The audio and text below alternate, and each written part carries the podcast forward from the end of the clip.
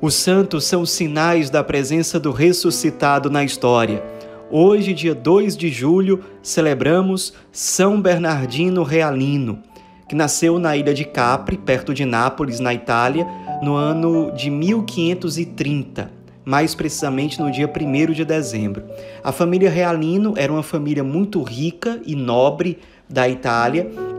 Na infância, Bernardino recebeu uma boa formação cristã e desde jovem ele se destacou muito pela inteligência, pela grande facilidade com os estudos. Por conta disso, a família o enviou a estudar na Academia de Módena, que era muito famosa na época, e depois ele ingressou na Universidade de Bolonha, onde ele se formou em direito civil e eclesiástico, em filosofia e em medicina. Ele tinha uma característica que era típica dos jovens da época, que era um certo gosto pelos duelos, uma certa agressividade. E certa vez, num duelo com outro jovem, ele quase matou o outro homem, tamanho a força dele naquele momento, usando a espada. De fato, ele quase chegou a matar o seu adversário. Aquilo, ao que parece, mexeu muito com a consciência dele. Ele chegou a, a ser perseguido, teve que fugir para outros lugares para não sofrer um processo judicial. O fato é que, passado o tempo, a coisa foi se acalmando e com 25 anos de idade, ele já tinha uma carreira muito promissora no âmbito da administração pública. Ele foi prefeito em várias cidades do norte da Itália, até um cardeal amigo da família chegou a indicá-lo para ser governador da cidade de Milão. A partir daí, aí é que a carreira dele realmente decolou, foi para frente. No ano de 1564, ficou gravemente doente. E na cama ele teve durante um sonho, ele teve uma visão muito clara da Virgem Maria com o menino Jesus no colo. A partir desse momento, ele milagrosamente ficou curado. E a partir dessa graça extraordinária recebida, ele buscou um padre jesuíta para que esse padre se tornasse o seu diretor espiritual. E a partir desse acompanhamento, Bernardino chegou ao discernimento de entrar com 35 anos na vida religiosa. Pouco tempo depois ele foi ordenado jesuíta. No começo ele queria ser apenas um irmão jesuíta leigo, mas os seus superiores o convenceram a ser ordenado sacerdote, e isso de fato aconteceu. E ele foi enviado para a cidade de Lecce, na Itália também, com o grande objetivo, a grande missão de fundar um colégio jesuíta. E na cidade de Lecce ele passou 42 anos da sua vida.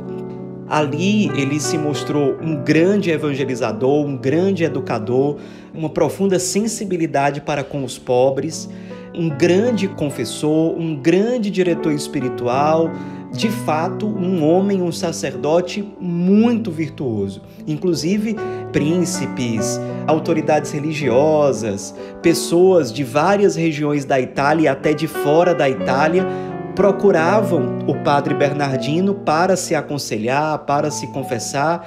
Conta-se que, inclusive, o próprio Papa da época, o Papa Paulo V, muitas vezes o escrevia pedindo orientações e outros reis também da época faziam a mesma coisa. Tamanha era a fama de santidade e de sabedoria que o padre Bernardino tinha. Inclusive, dons extraordinários se manifestavam através da vida e do apostolado dele, especialmente o dom da cura. Muitas pessoas recebiam graças extraordinárias de cura a partir da intercessão do padre Bernardino e também um dom extraordinário de conselho. Ele sabia exatamente o que dizer para cada pessoa na sua situação particular.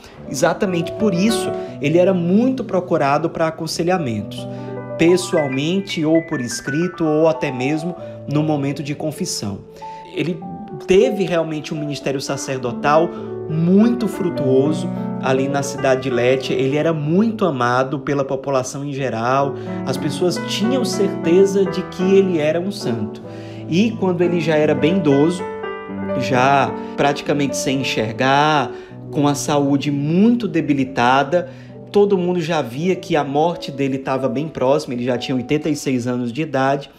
Uma comissão representando toda a cidade, um conselho municipal, autoridades ali do município, em nome de toda a população, foram visitar o padre Bernardino no seu leito e lhe fizeram um pedido bastante diferente e ousado. Eles chegaram para o padre Bernardino com certeza da sua santidade e lhe fizeram o seguinte pedido: Padre Bernardino, quando o senhor morrer, o senhor aceita ser oficialmente o padroeiro da nossa cidade de Lete? E ele, humildemente, sendo dócil à vontade de Deus, aceitou o pedido e, de fato, logo depois da sua morte, que aconteceu no dia 2 de julho de 1616, ou seja, bem antes da sua canonização, ele já era celebrado pela população de Létia como o padroeiro da cidade.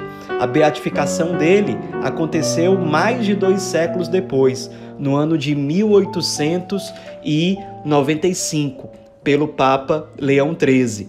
E ele foi canonizado somente no século XX pelo Papa Pio XII, mais particularmente no ano de 1946. Aliás, o primeiro postulador para a sua canonização foi o seu contemporâneo, também santo, companheiro de ordem religiosa, que foi São Roberto Bellarmino.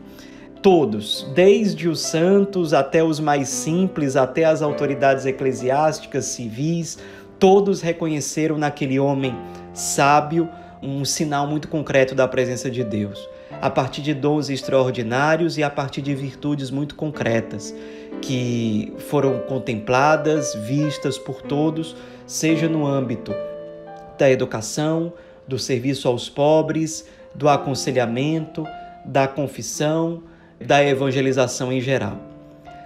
Nos inspiremos nesse grande santo e peçamos a Deus a graça de termos virtudes e dons semelhantes aos seus. São Bernardino Realino, rogai por nós.